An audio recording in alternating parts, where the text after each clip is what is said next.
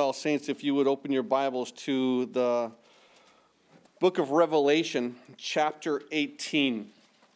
Uh, where we are this morning as we're going through this, for those of you that didn't tune in on Wednesday, um, and of course, if you try to tune in with the video, that's what happens. Uh, the internet was down in the church, and, and uh, so if you really want to see Wednesday, um, without any interruption. And if the internet goes down, it won't make a difference. Just show up on Wednesday, and it's going to be here. Uh, however, if you're if you're there, we were able to get it um, later that evening as an audio, and uh, I think we're going to be able to get up the video. So um, just stay tuned to that, and if not, you know, tune into the audio. That's always the um, that will be locked in. So we're able to get that through.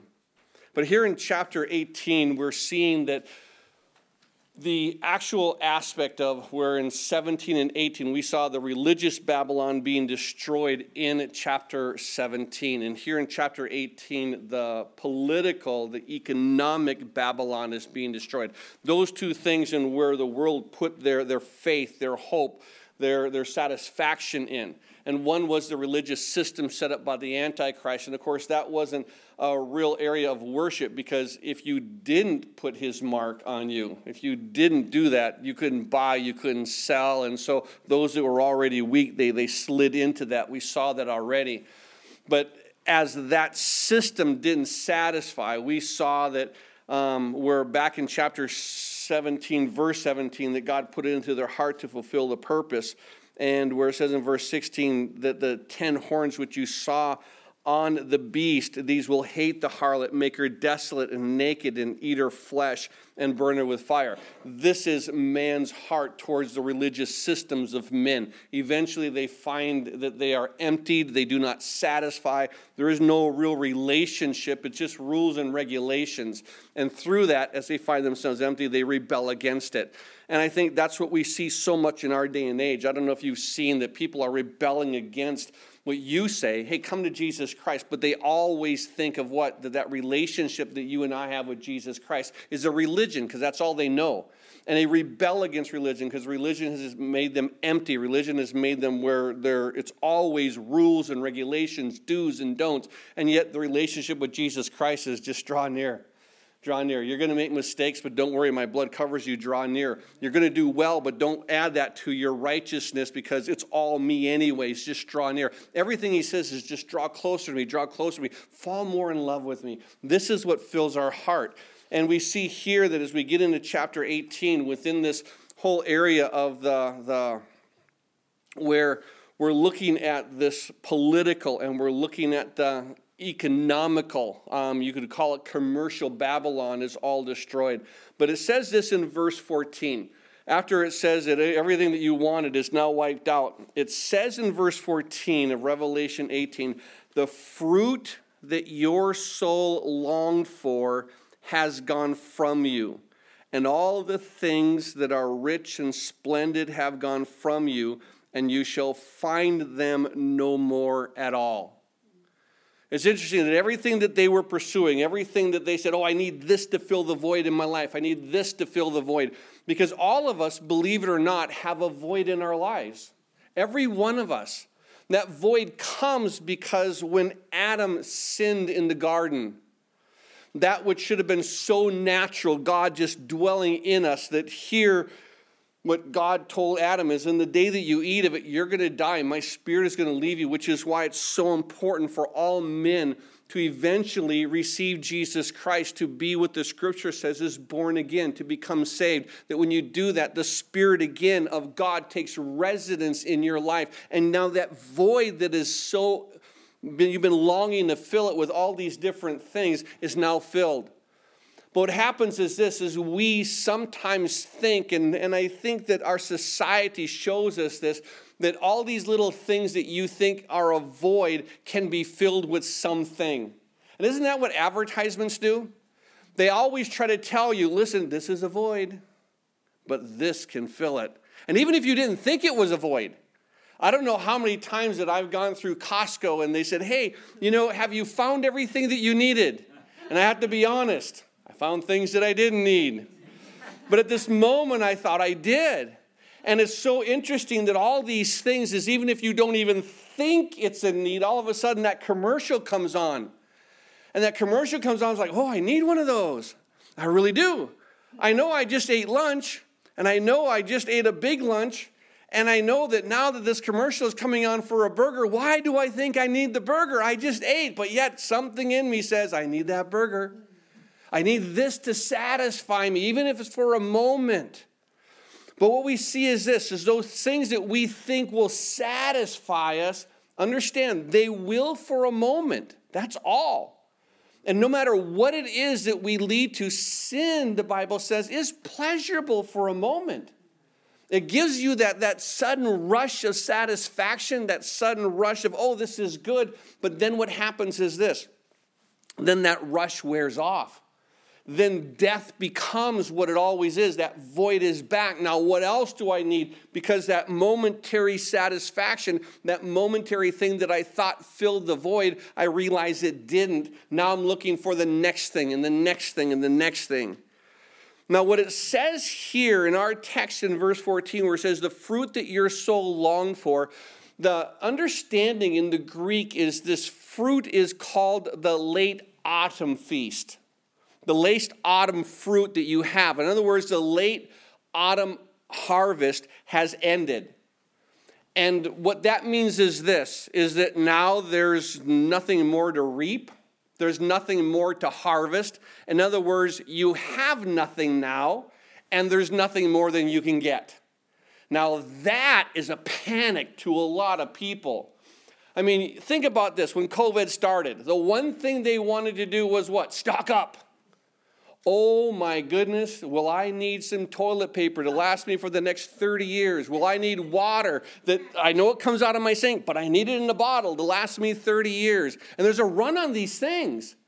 But yet we think, I need this. I'm panicking for this. And what happened was this the late autumn harvest. You go to any store and there is no toilet paper and there was no water. And there was panic ensuing. Now, what it meant was this the autumn, the autumn harvest has come, it's already over with. There isn't any more, you don't have anything anymore, and nor will anything else be coming.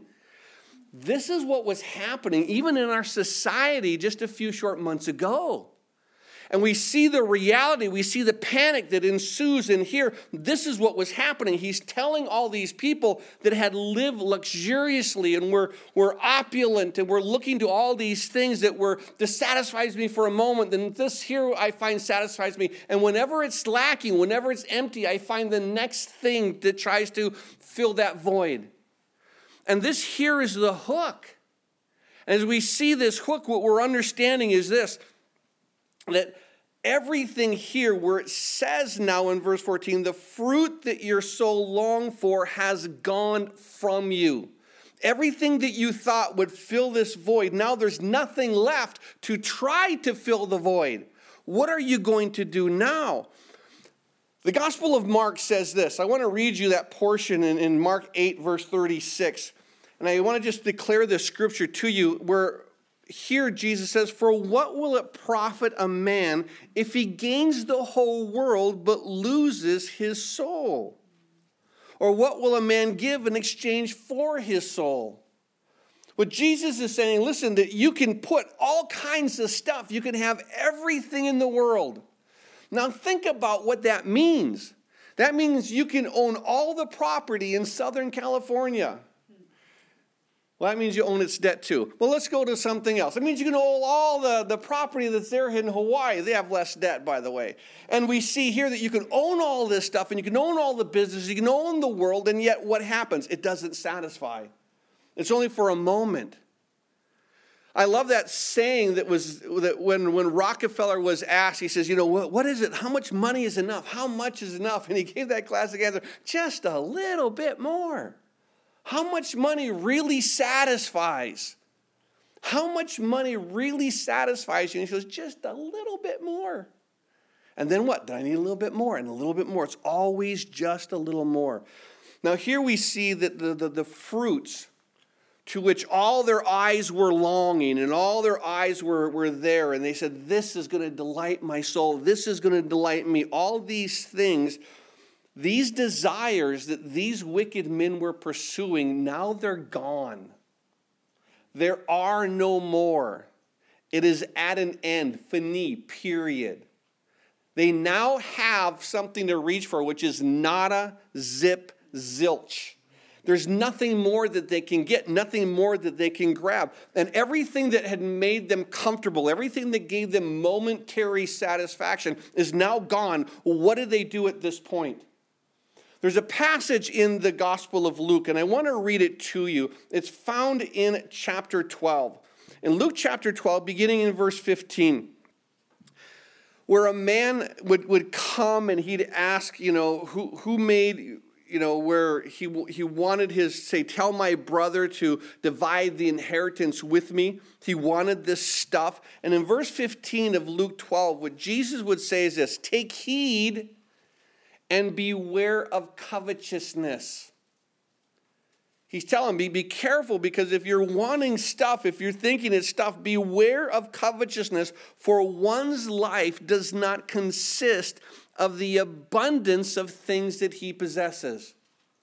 Now, keep in mind that here Jesus isn't saying you can't have possessions and it's wrong to have possessions or it's a sin to have possessions. He's not saying that.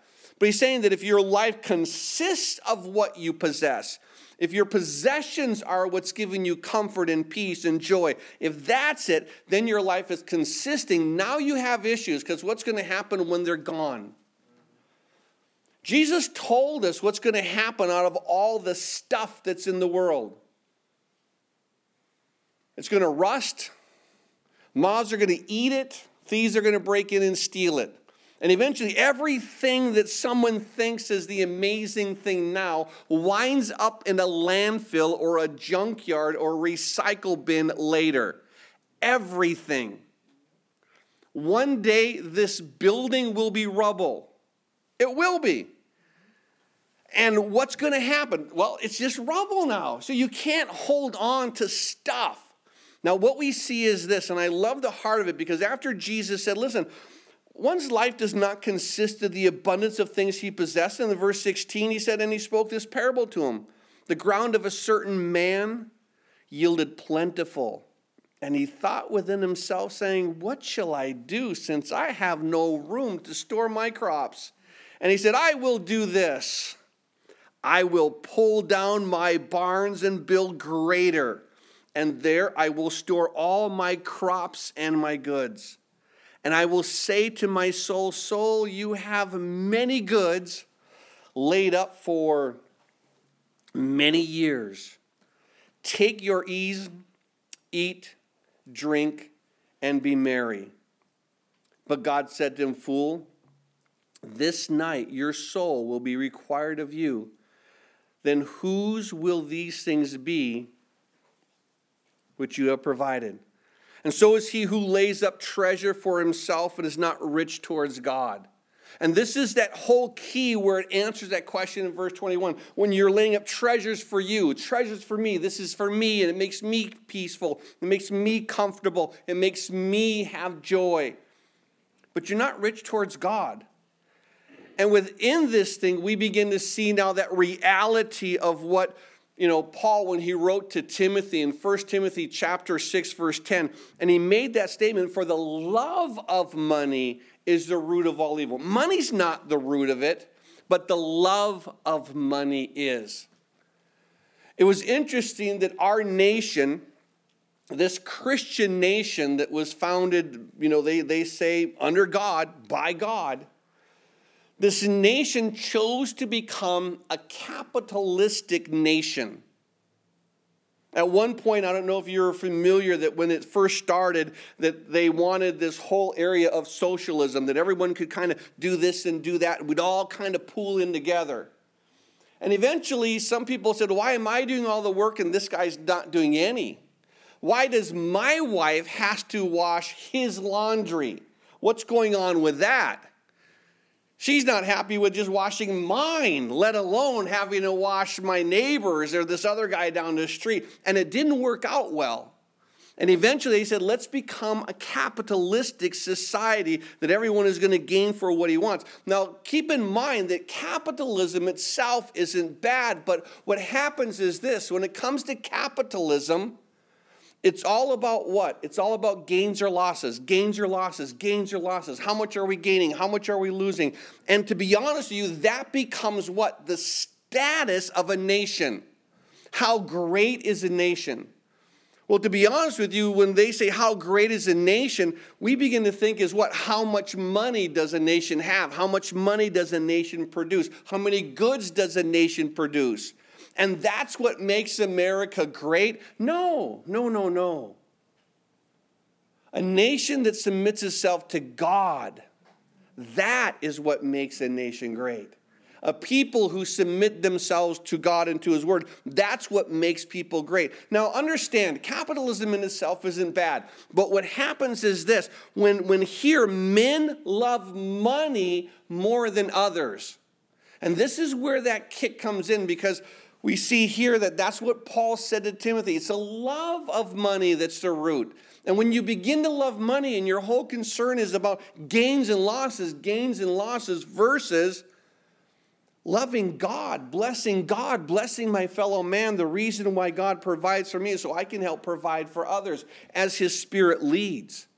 And this is what's so important. Because we see here so much what happens is this money becomes a mean to bless me and bless me. And what God says is no. See, you're a steward of my money. And what you're going to do with my money is this find a way to bless me and, and hear from my spirit on how to bless others. And this is that key. So when we see here the, the reality of what's been said, so often it comes to people are saying that money's a root. It's not. Money can bless, it can bless God, it can bless people. And so understand that capitalism isn't itself isn't bad, but when it supersedes your love for God, and your love for people, at that point, then the love of money is the root of the evil that's in our lives. There's a book in the Old Testament called Ecclesiastes. If you're familiar to where it is at the end of Proverbs, you can turn there. I want to read a couple of passages in Ecclesiastes because this is really when the, the whole understanding of what the preacher begins to write. And he makes this statement right off the bat in Ecclesiastes chapter 1, verse 2, where it says, Vanity of vanity, says the preacher, vanity of vanities, all is vanity. Now, the word vanity has a better term to say emptiness. In other words, something that looks like something that is without substance. Put it this way if you had this huge thing of cotton candy that had no flavor at all, See, cotton candy does have a benefit the fact that you can taste sugar. That's the benefit of it. But if you had cotton candy that had no taste, you would have sticky fingers and you would have this big puff that you'd put into your mouth and dissolve into nothing. And you'd have no taste. That's what vanity is. It's something that looks like something, that looks like it has substance, but it really doesn't. This last summer, we were with our grandchildren out on our front lawn, and it was so amazing that we had these, you know, we'd put these rods into this mixture of soap and stuff, and you'd put it in the air and make these bubbles, and the, the bubbles were huge. But guess what? They were empty. And our goal was to see how far the bubbles could fly. And eventually, they some went across the street, some went over our neighbors' houses, some went pretty far, but eventually they popped into nothingness. And you would think, look at all these bubbles, but they're all what? They're all empty. And that's what he says here. It's all vanity, it's all empty. And so when he says vanity of vanity, he says the preacher goes, emptiness of empty. Emptiness of empty. Everything is empty. And he would go through and he would pursue wisdom and he would pursue pleasure and he would pursue accomplishments and he would pursue labor. He would pursue popularity and he would pursue wealth. And all these things he would obtain greater than any man had ever obtained. And he would say at the very end of it, Nope, that isn't it. Maybe this would make me happy. Nope, that wasn't it. So let's go on to the next. So he would pursue wisdom and knowledge, and then, oh, that's not it. I still have this emptiness. Well, let's move on. Let's go to pleasure. How can I feed my lust and my flesh and my body? What can I do? And he realized eventually that wasn't doing it. What about the things that I accomplished? What can I do? And then move on to my labor and my popularity. I want everyone to just have these great crowds and chant my name. Eventually, you realize what? It's empty. Until he comes to the very end of the book. At the very end of Ecclesiastes, and I'm going to just do this whole thing that's uh, where I'm going to give you the answer to everything that, that you need to know about this book. At the very end, in verse 13 of chapter 12 of Ecclesiastes, let us hear the conclusion of the whole matter. Fear God and keep his commandments, for this is man's all. For God will bring every work into judgment, including every secret thing, whether good or evil. He said the whole thing is just loving God, fearing God, keeping his commandments. Now, in Ecclesiastes chapter 2, beginning in verse 24, and I'm going to read verse 24 and 26, it declares this Nothing is better for a man than that he should eat, drink, and that his soul should enjoy good in his labor. This also I saw was from the hand of God. So here, what the preacher in Ecclesiastes realizes is that the only thing that really satisfies me daily is when I do what I was meant to do, what God made me to do, what God created me to do that day. And I love it because I'm satisfied then. I have enough. If God says, I've, I've, called you today to read my scripture and to pray and to seek my heart, and if that's what I did, guess what? I'm satisfied. If he calls me to do something more, go, go and write a letter to my friend or, or, or send an email or a text or encourage someone with scripture, and I do that, then I'm satisfied. And it's interesting that he says, This is what happens. If you do what you're called to do by God, there's this daily satisfaction, a momentary satisfaction. And so you can be satisfied in this day, but eventually what happens is the next day is, I'm still empty. But it's a daily satisfaction doing what you're created to do. And so as we're worshiping God, as we're giving Him glory, guess what? I'm satisfied because that is truly what we were created to do is to worship God and to give him glory. But he goes on in verse 25 of Ecclesiastes 2, but he says, Who can eat? Who can have and enjoy more than I. For God gives wisdom and knowledge and joy to a man who is good in his sight. But to the sinner he gives work of gathering and collecting that he may give to him who is good before God. And this also is vanity and the grasping for a wind. And to hear what the, the, the preacher declares is God blesses those who seek to bless him. And often he takes from the wicked to do that. And I love the heart of this because God does allow us daily pleasures. He does. But the greatest pleasure that you will ever have day to day is this just do what God has called you to do. Now, going on a little bit more in Ecclesiastes, I want to read to you chapter 3, verse 14. And it says this I know that whatever God does, it shall be forever and nothing can be added to it and nothing taken from it. God does it that men should fear before him. He said, really, the thing that's going to bring great satisfaction is this letting God do what God is going to do. That's going to bring the greatest satisfaction. And I think what happens is this, and I'm going to bring it right into two days from today. There are some people who are going to say, My satisfaction is going to be determined by who wins this election. To be honest with you, my satisfaction is going to be when God does what God determines to do. And I'm going to be satisfied with that. Because my whole goal is this I don't care who wins this election, in a sense. But what happens is this my greatest goal is this whoever wins, my desire is to use that to draw people closer to God. And that's what my goal is. And that should be all of our goals to say, listen, my peace, I have a peace, but it's not on who wins this election. It's, it's in drawing people to find that peace that I found in Christ.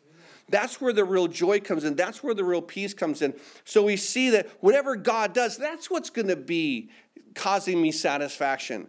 And what he does, it's going to be forever. God's going to lock, it in and he's going to establish it. And I think that's the importance of what it is. One last passage that I want to read in Ecclesiastes chapter 5, beginning in verse 18. I'm going to read through chapter 6, verse 2.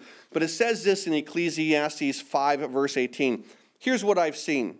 And it's good and fitting for one to eat and drink and to enjoy the good of all of his labor, in which he toils until under the sun all the days of his life which God gives him, for it is his heritage. In other words, working hard brings joy. As for every man to whom God has given riches and wealth, and have given him power to eat of it, to receive his heritage and rejoice in his labor, this is a gift of God. So when that, you know, what you've labored for allows you to prosper and to partake of it, that's a joy. You can have that joy. It's not your only joy, it's not what you long for, it's not what fills you, but it is a joy for day to day. Now, verse 20 says, For he will not dwell with he will not dwell unduly on the days of his life because God keeps him busy with the joys of his heart. So you're not going to be worrying about what's going on outside because my heart is satisfied. I'm doing what God has called me to do. And this is what happens when you're not doing what God calls you to do. The events of our society begin to just weigh on you, and that begins to be where's my peace? Where's my comfort? Where's my joy? to be honest with you, I love the heart of it because my peace, my joy comes from what? Just doing what God's called me to do today. That's all He requires of me. Not doing something tomorrow, or the next day, just today. And he now says in Ecclesiastes 6, verse 1, there is an evil which I have seen under the sun. And this is common among men a man to whom God has given riches and wealth and honor, so that he lacks nothing for himself of all he desires, yet God does not give him the power to eat of it, but a foreigner consumes it. This is vanity, and it is an evil affliction. He says, Here's a problem with wealth. Eventually, someone else gets it. That's wealth you can think, oh, no, no, I have my own wealth. Yeah, but then you die and then you didn't take it with you. Now, whose is it? Now it's your kids, and then eventually maybe your grandkids, or someone's going to, you know, waste it away, and eventually it's going to be nothing. It's going to be given to someone else. But you can't ever take the wealth with you. And I think this is what's so important because what these people here in the end times, there in Revelation 18, the, the, all their soul's emptiness was trying to be filled with things. And yet Scripture teaches us what? Well, we've quoted it before, but in Luke 9 23 says, If anyone desires to come after me, let him deny himself, pick up his cross daily, and follow me. And here's the question How often do we deny ourselves? I, I want the joy for me first, and then I'll do. No, God says, You follow me. Remember what he told about the rich man. What must I do to inherit? Well, sell everything you have, and then come and follow me. Oh, he couldn't do that. He went away sorrowful. He had much possessions. And it's not about letting the possessions rule you, it's about letting God and his heart and the worship for him, letting that be what guides you.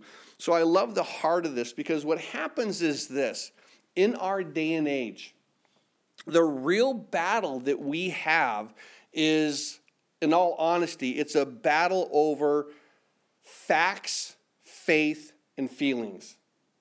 If you've ever seen the old diagram that you have a train and you have the train and then you have um, this, this whole coal car and then you have a caboose, small train, because you only have a little page.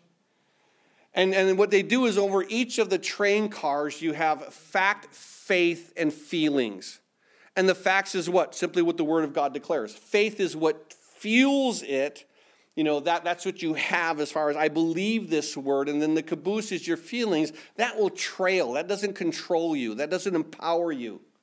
And so the Word of God is that which directs you, and the faith believing it is what moves you, and the feelings, they go behind. But so often, the real battle that we face in this world is a battle of facts and faith over our feelings. In other words, facts and faith over emotion. Because of what? Emotions are powerful creations.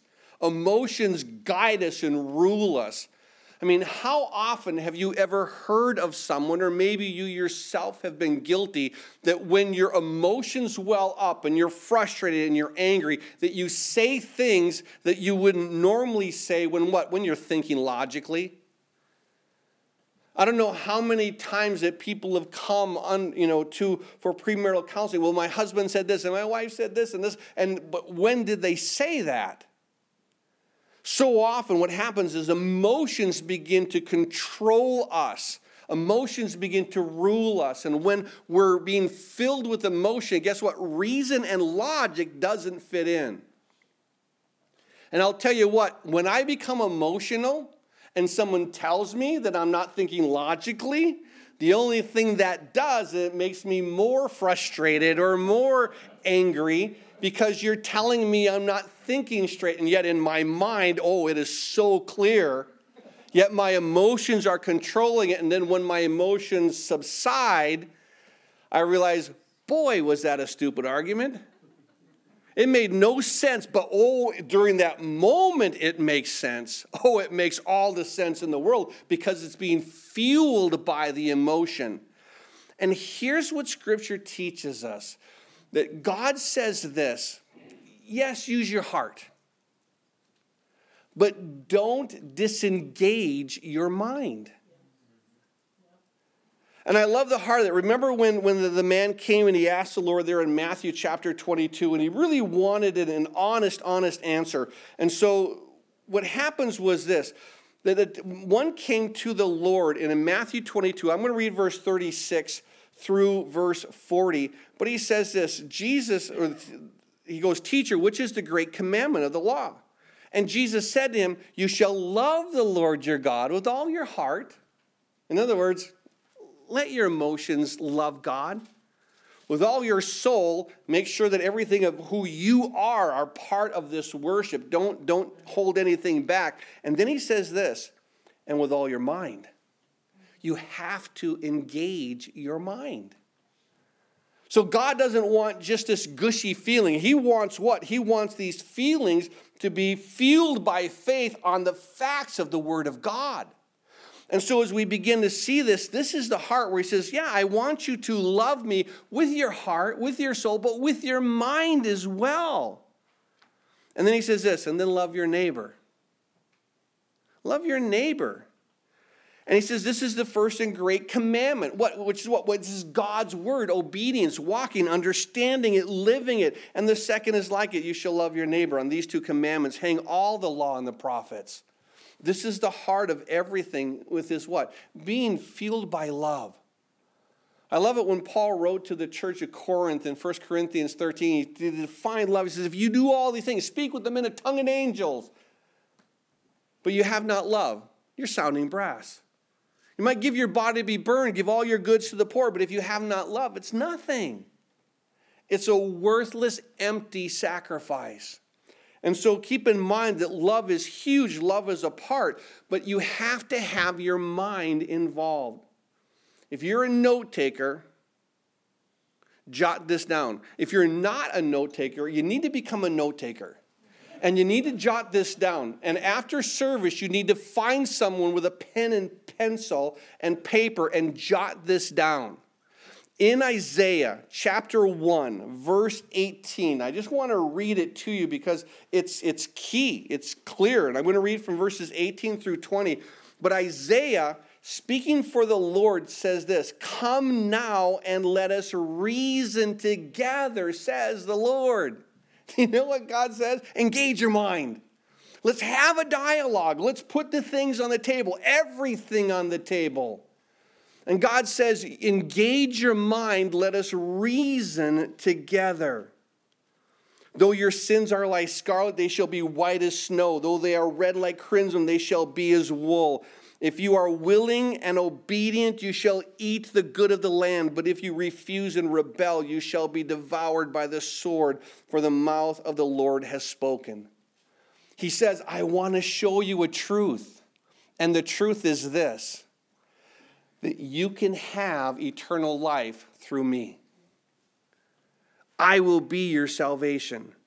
And I love the heart of it because he says, I want to show you how you can be in my good graces, how you can be in my pleasure, and how you can experience my pleasure. He says, Let's reason together. Though your sins were like scarlet, though you were dead in your sins, you're going to be white as snow. You can be alive again in Christ.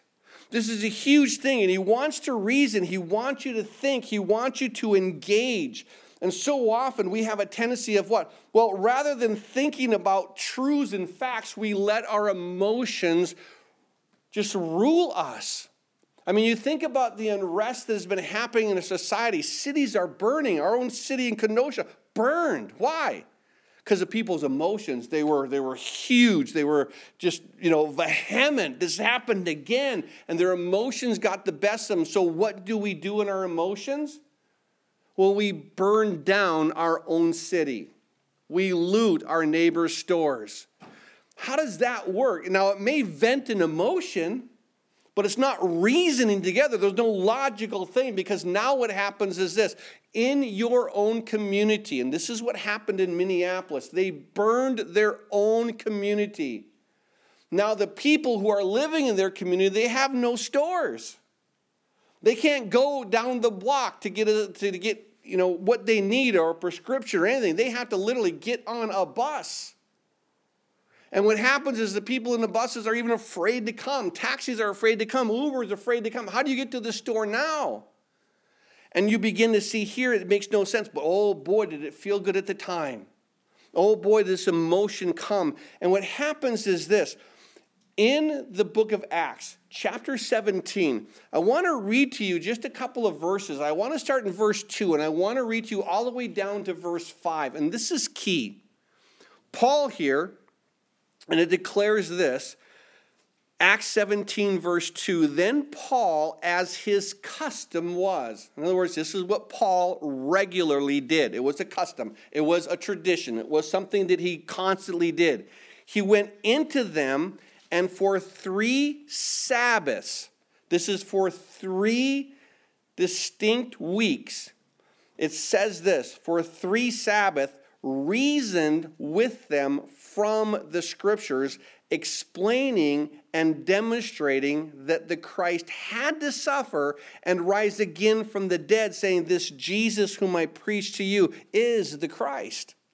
So, what does Paul do? He went into the synagogues, as was his custom, and he'd do this week after week after week. And what he did is he reasoned with them.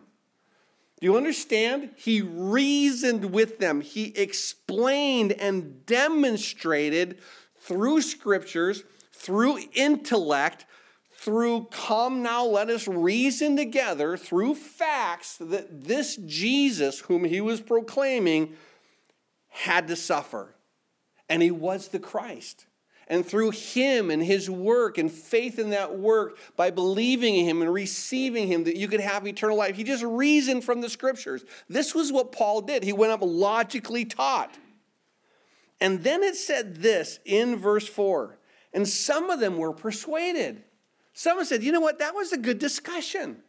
That was really intriguing how you just open scriptures, you, you explain the scriptures, and now it's making sense, which is what we seek to do here on Sundays and Wednesdays. If anything that's within all the things that I'm saying, if it's bringing a light bulb to you, oh, that's, that's right. That is what scripture says. That's good. That's what we're here to do. Now, in verse 4, some of them were persuaded, and a great multitude of the devout Greeks and not a few Jews and the leading women joined Paul and Silas. But look at verse 5.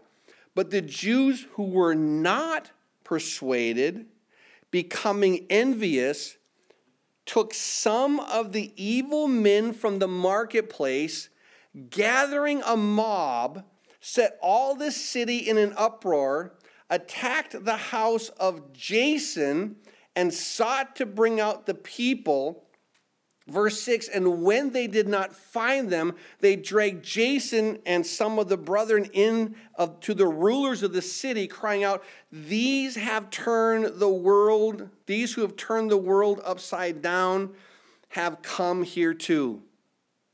Now think about this for just a second. Paul is there reasoning, he's explaining, and he's demonstrating. In other words, he's having a discourse. But yet, we see that the Jews who were not persuaded, there were a bunch of people who didn't like the reasoning. What did they do? Well, they were now caught up in emotion. And now they go into the marketplace, and what they do is this they took some of the evil men from the marketplace. In other words, they said, Is anyone from Antifa here? Can you come along with us and be a part of this peaceful demonstration?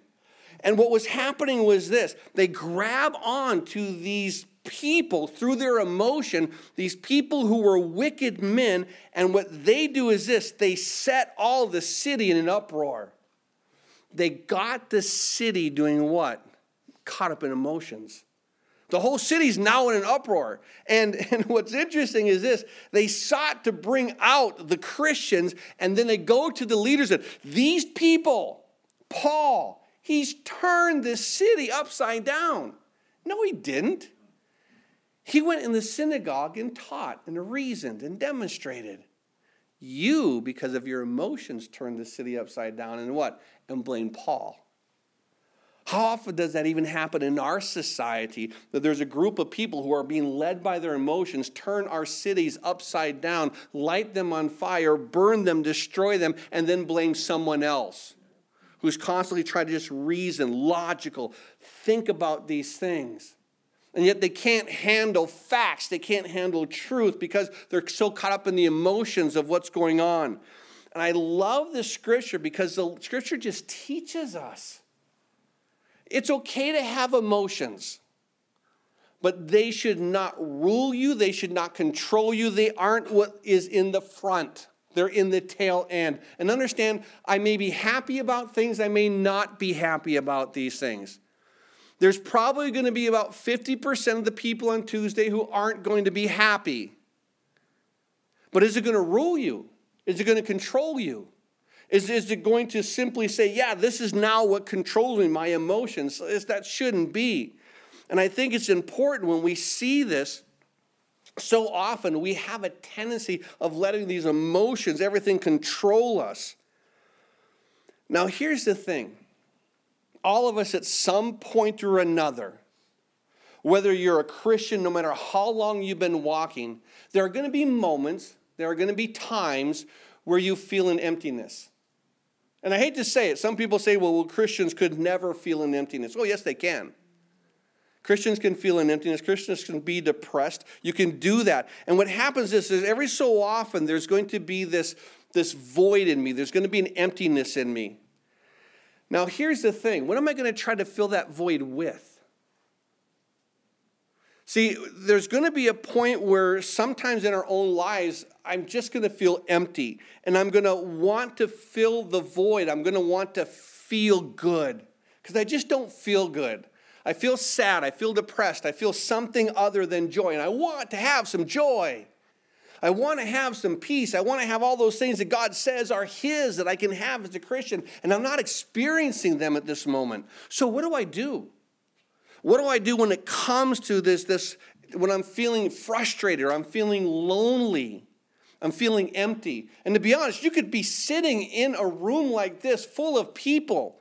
You can be in a relationship, a marriage relationship, and you can still feel empty. You can still feel alone. Because you're sitting here among people and you're seeing them worship and it's like you know what? I'm all by myself here. You all you're, you're caught on to something. I don't. I'm not feeling it right now. And we feel alone. We feel frustrated. What do we do in those times when you feel an emptiness? Well good news scripture brings clarity to that i want to share with you three passages the first is found in 1 samuel in 1 Samuel chapter 1, beginning in verse 9, we see here there was a man, Elkanah, he had two wives, he had Peninnah and he had Hannah. And in verse 9, it declares this that here, Hannah now, if you remember the passage earlier, had no children. And she was grieved. She wanted children.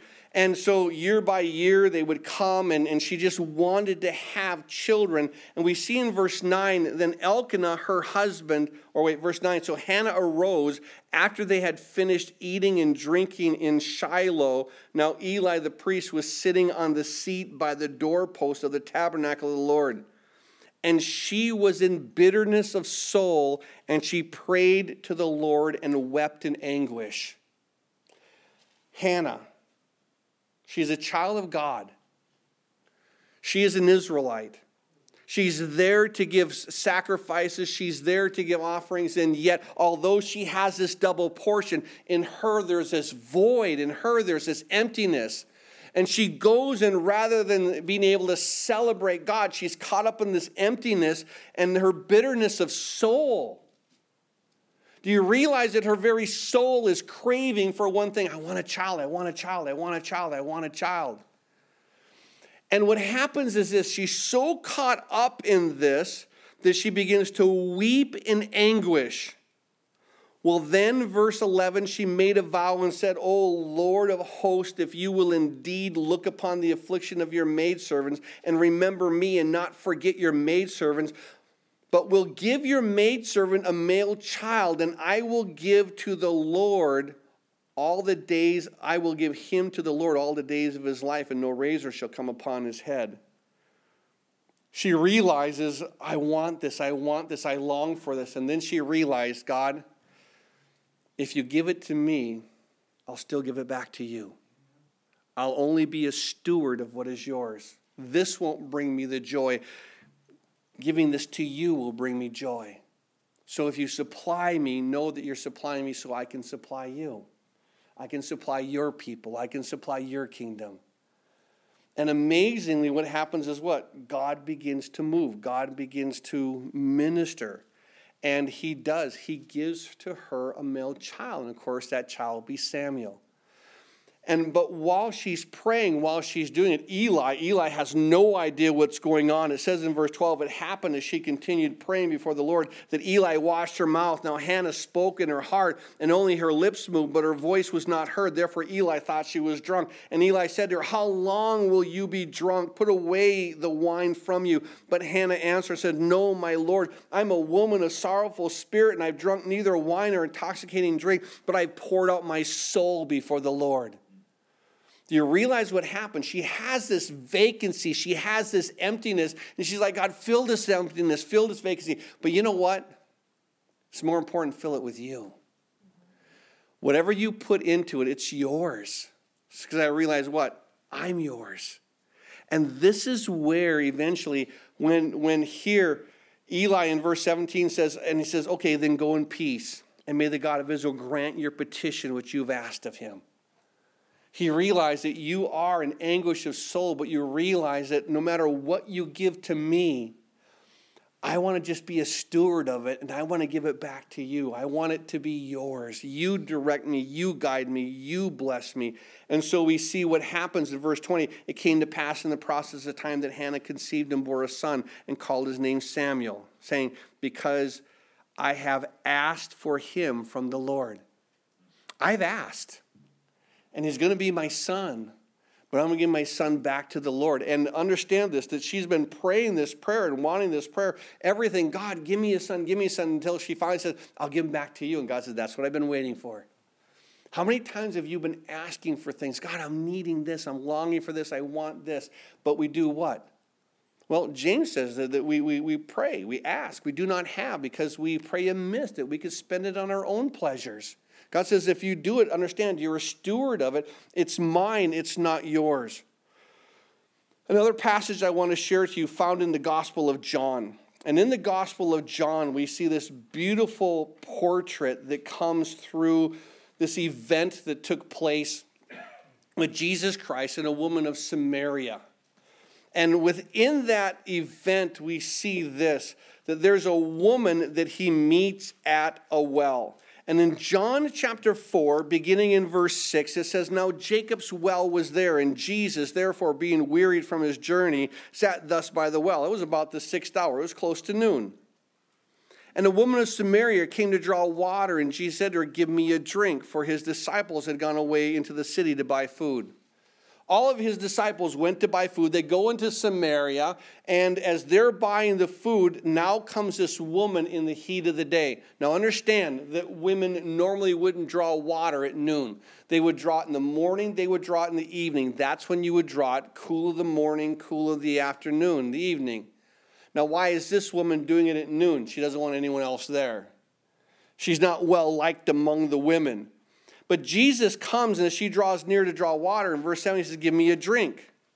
Well, verse 9, then the woman of Samaria said, How is it you, being a Jew, ask a drink from me, a Samaritan woman? For the Jews have no dealings with Samaritans. And Jesus answered and said, If you know the gift of God, and he who says to you, Give me a drink, you would have asked him, and he would have given you living water. At this point, it perks her up. Like something that's living? Running water that I don't have to come to this well. I don't have to come out in the heat of the day. I can have it at any point. And the woman says, Well, sir, you have nothing to draw with, and the well is deep. Where then do you get that living water? Are you greater than our father Jacob, who gave us the well and drank from it himself, as well as his sons and his livestock? And Jesus answered and said to verse 13, Whoever drinks of this water will thirst again. Whatever drinks of the water that I shall give him will never thirst, but that the water that I shall give him will become in him a fountain of water springing up into everlasting life. And the woman said to him, Sir, give me this water that I may not thirst, nor come here to draw. And Jesus said, Well, go and call your husband and come here. Now, Jesus now switches gears on her so fast. She's now, okay, give me this water, give me the water. He says, well, Go get your husband. And now she has to realize, oh no, I'm in trouble. Because here she says, I have no husband, verse 17. And Jesus said, Oh, you've said well, I have no husband, for you had five husbands, and the one whom you now have is not your husband, in that you spoke truly. Jesus now opens her life. Said, What you've had is this one man and he puts you away. Now, we don't know why, and I don't want to speculate on why, but I can imagine that when one husband put her away, what's going through her head? Where's her worth? Where, where, why does not this man want me with him? And then another one puts her away, another one puts her away, another one puts her away. Five men said, I don't want you in my life anymore. What kind of self worth is that? And then the one whom is with you says, I'm not marrying you. Stay with me. Do all the things that you would as if we were married, but I will not marry you. What's her worth? And think about what Jesus does as Jesus says here, I want to give to you living water. I want to fill your soul. I want to fill this emptiness that's within you that you think you have no worth. Jesus is saying, You have worth to me. I want you. And it's interesting that as he goes through her life, eventually in verse 25 and verse 26, the woman said to him, I know that the Messiah is coming who is called Christ. When he comes, he will tell us all things, the same things you just did. And Jesus said, I who speak to you am he. She was so radically moved by this, she leaves her pitcher, goes into town, tells the whole town about Jesus Christ. When she comes back, she brings the town with her. Now, here's a woman that has just met Jesus, had a conversation for a few minutes, goes and gets an entire town, brings the town to Jesus. Now, mind you, 12 disciples have been in that town buying food and have brought nobody. Isn't that crazy that those who would have been the somebodies, the disciples go, Oh, my job was to bring food. Oh, your job was to be a light. Your job is to draw people and bring them to Christ. They come with food. They're talking about the woman. She goes back to town. She brings the town. And I love it because it says here towards the end that here, many people within that town began to believe. And it's just such a wonderful thing here where here in the Lord, is, is, is opening up and speaking the truth and drawing people to himself, and especially this woman who's just empty. And how often do we in our own lives you know, have a moment of doubt, self worth? Where am I at? Who am I? am I living up to my potentials? Is everything that I'm supposed to be doing, am I doing? And we find an emptiness. We find something that's vacant. And here's the question what are you going to fill it with? Are you going to find something of an achievement? You say, oh, if I can do this, oh, that'll fill me. If I can do this, that'll fill me. What achievement do you look to to say, I need this to fill the void? The bottom line is this the void will be filled with living water, and it will overflow you, and it will fill you, and it will satisfy you, and you don't have to go anywhere else because that water is found in Jesus Christ. Amen. He says, Oh, you who thirst, come to me, and I'll give you fountains of living water. Torrents will be coming out of you. That's the heart of God. Now, here's the key, and I want to close in this. Turn in your Bibles to the book of Psalms and turn then to Psalm 63. And in Psalm 63, I only want to read the first eight verses as we go through this, but I want you to see here what the heart of God is. It is a psalm of David. And within the Psalm of David, it makes this statement, verse 1 O God, you are my God. Early will I seek you. My soul thirsts for you. My flesh longs for you in a dry and thirsty land where there is no water. Isn't this the key? We look to all these things in the world, and to be honest with you, as great as America is, what America is is this, and I will, you can quote me on this. America is a dry and thirsty land where there is no water. What we need is this we need the fountain of living water. We need Jesus Christ to come and pour out his spirit. That will make this nation great again.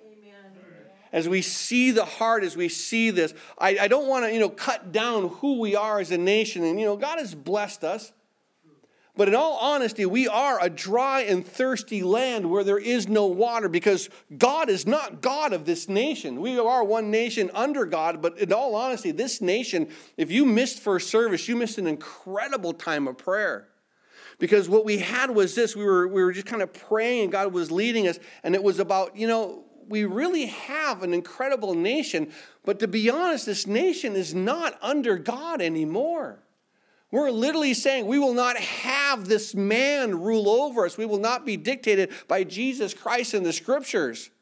We're like the, the, the, um, the nation of Israel, where they're in the time of Samuel. We want a king. We want someone that, that agrees with us to rule over us. We want to be like the other nations. I want to be like them. And, and God would say, don't, don't worry about Samuel. They're not rejecting you, they're rejecting me. And we've done that as a nation. And this is, and I don't mean to, to cut down our nation, but to be honest with you, I do mean to exalt Jesus Christ, and this nation does not do that. We see here, God, you are my God. Early will I seek you. And I love the heart because it's my soul thirsts for you. Isn't that what we do? When you really boil down to whenever there's an emptiness, it's what? It's because there's a part of me that is trying to say, God, in this point of emptiness, I'm going to try to fill it with something else. When you are a Christian and you feel a point of emptiness, know this, draw closer to God and he will pour out his spirit and you will overflow with torrents of living water. You will find yourself filled, but only in Christ. And sometimes it's God, if I only do this with you today, if I only just, just open my Bible or read or spend a couple minutes in prayer. Right now, I'm hurting, I'm, I'm, I'm in pain, I'm, I'm going through a lot, Lord, but I do know this that if I just follow what you lead me to do, as small as it is today, and to be honest, there are just sometimes in our lives, all we can do is a simple prayer as we may be in pain or worried or something else and just cry out, God, help me. And if that's what He calls you to do, and that's the only prayer you say all day, guess what? You can find pleasure in that. I called out for God to help me. That's all I could do. And now I'm waiting for that help to come. I'm waiting for his spirit to move. But he says, Early will I seek you. My soul thirsts for you. My flesh longs for you. Now, do you understand that not only it says it's my soul, but he points out the flesh. If you know about the flesh, in my flesh dwells what? No good thing. But I'll tell you what, there are times when the soul and the mind overcome and govern the flesh. This now even my flesh longs for you. That is control of the spirit. And he says, My, my, my soul thirsts for you, my flesh longs for you in a dry and thirsty land where there is no water. So I've looked to you, for you in the sanctuary to see your power and your glory. I've come and I've opened my word. I've sought you in prayer. I want to see your power move because, verse 3, your loving kindness is better than life. The very fact that you love me, I need nothing else. All I need is that you said, I love you, and that's sufficient for me. If I get nothing else this day other than that guarantee that you love me. And how do I know that he loves me? Well, greater love hath no man than this, the one that when one would lay down his life for his friends. This is what Jesus did. He demonstrated that love. I know today that he loves me. Why? Because I look at the cross and I see that Jesus died on that cross, and now that cross is empty. Why? Because he died, he did the work, he went to the grave, and he rose again. That was God's stamp of approval on what he did. I will raise Christ from the dead. I will accept this sacrifice, and he will now live forever. Proof what? He's the first fruits that you and I will live forever in his kingdom. But this is the heart of what we see. And he says now what we understand. He says, in verse 2 So I've looked for you, the sanctuary, to see your power and your glory, because your loving kindness is better than life. My lips shall praise you. Thus I will bless you while I live. I will lift up my hands in your name. That I will come and I will praise you and I will worship you. I don't know if you've ever had that happen to you. Just it should be completely by accident, but you're you're praying and you're worshiping, and there are times where I'm praying, and all of a sudden the, my hands are being raised. There's no one else in the room, and I'm praying to God. And, and, and I'm worshiping, and my hands are going up. I'm praising God. This is what happens. He says, Oh my goodness. He says, My lips will praise you. Thus I will bless you while you live. I will lift up my hands in your name. It's a way of just saying, God, you are good. It's almost like these little tiny kids. You ever see them when, when, they're, when they begin to toddle, they do this Come get me. Pick me up, dad. Pick me up, mom. I need you. And that's what we see here. My hands are lifted up. And we see here, verse 5 My soul shall be satisfied as with marrow and fatness, and my mouth shall praise you with joyful lips. Now, it's interesting some of the best soups that I've ever had come from this little deli there downtown called Benjamin's. And they have this matzo ball soup that is absolutely amazing. Now, what happens is this you, you, you take the matzo ball soup and you just taste the broth. And the broth, I don't know what they do, but some of the best soups that I've ever had. Now, this may gross you out a little bit, you actually take the chicken feet and you boil them. I mean, you clip their toenails first, of course, but you take the chicken's feet and you and and the, the fat, the marrow that comes seeping out of that is is oh my goodness, it's it's that I'm drooling, my goodness. But you, you think about the, the fat and the marrow and the flavor that comes through the fat. I mean, what makes the steak? Marble, right? The marble in the meat. That's what happens. And he says, This is what happens to you. My soul is satisfied with you, marrow and fatness. Oh, when I when I taste that, that's what my body craves for. That's what I long for. And he says, God, you're that. You are that. You satisfy me in a way that that which I crave for does. And then he says, of course, in verse 6 My soul shall be satisfied with marrow and fatness, and my mouth shall praise you with joyful lips. When I remember you on my bed, meditate you in the night watches, because you have been my help. Therefore, in the shadow of your wings I will rejoice. My soul follows close behind you, your right hand upholds me. And it's so important that when you want to have that peace, you want to have that joy, let me just share with you one truth draw closer to Him. Just draw near. Draw near to Him, He'll draw near to you.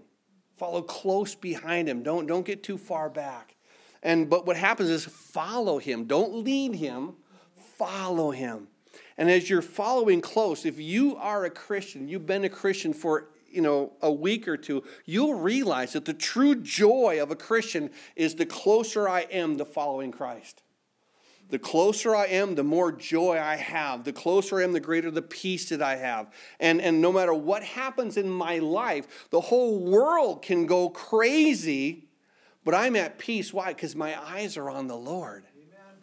We get to the point where there could be wind and waves and storms, but when you walk and your eyes are on the Lord, you can walk on water. None of this stuff moves you, but you shift your eyes and all of a sudden, you begin to sink in the storms of what's going on in the world. Get your eyes back on the Lord and realize that it's your love that is going to fill me. It's your love that satisfies me. And so often we have this point, and I think it's interesting that when we come back to our text, now that you see this context behind it, let's look at it one more time, just briefly, because in Revelation 18 14, the fruit that your soul longed for has gone away from you. Eventually, if you long for anything other than Jesus Christ and His Word, now keep in mind, if you long for anything else in this world, let me share with you a truth heaven and earth shall pass away. Let me share with that again. Heaven and earth shall pass away. You might say, you know, earth isn't enough. We were talking about this on Wednesday. That people People say, I want a star named after me. Can you imagine that? I want a whole star named after you. Know, you might just have a city named after you. Oh, yeah, you, you know. And there is a city named after me, if you know that. I have like three cities. There's a city here in Wisconsin called Lowell. There's a city there in, in Massachusetts called Lowell. I don't know why they named him after me before I was even born. They said, We're going to name him after this kid. He's amazing. But you may have a city named after you, and then you may say, Lowell, you know, you might have three cities named after you. But I'll tell you what, I have a star named after me. Here's the beauty of it none of these things satisfy. Heaven and earth shall pass away. That city that was named after me, all of them, they're gone. That star that may be named after you, it's gone.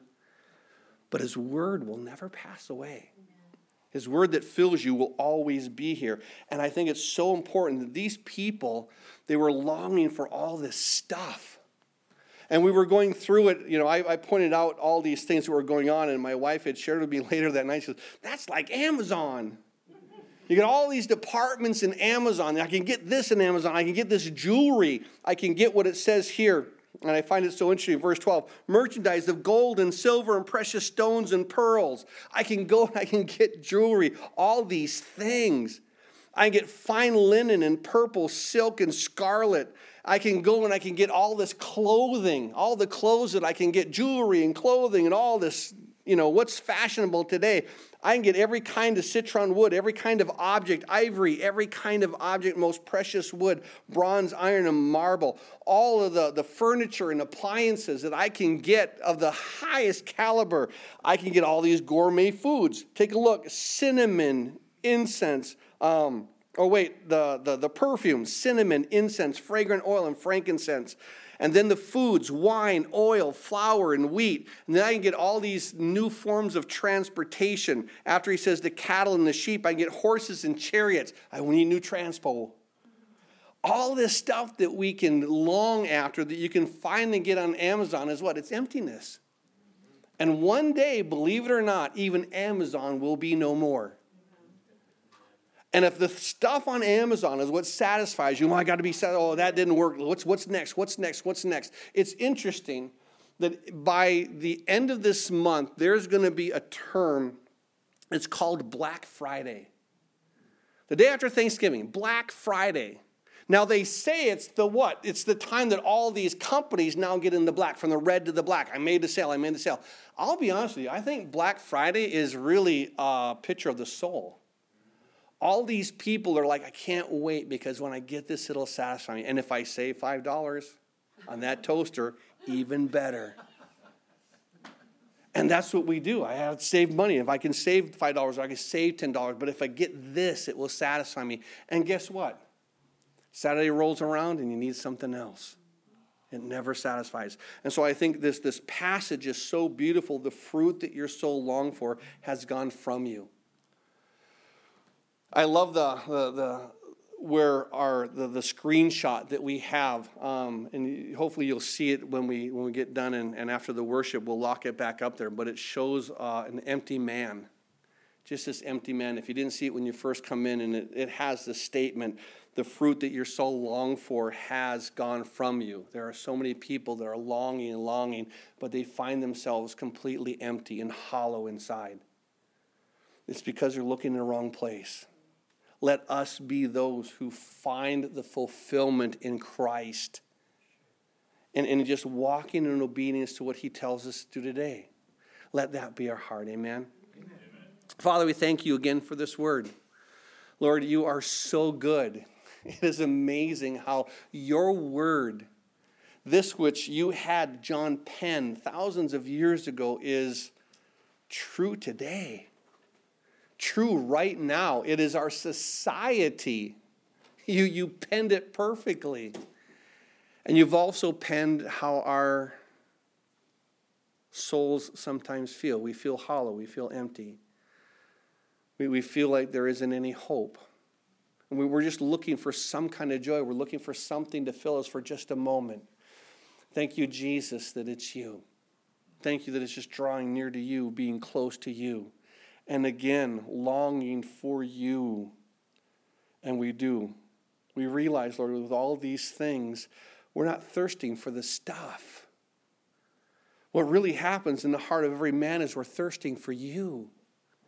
And let us be those who are led by your Spirit, empowered by your Spirit to share with the world. If you want to be satisfied, come to the well of living water. Come to my Jesus, and you will never, ever have to draw again. That you will find yourself satisfied like me as we wake up and find ourselves in His likeness. And so, do the work within our hearts, do the work within our lives. Draw us to you, we ask in Jesus' name. And all the saints of God said,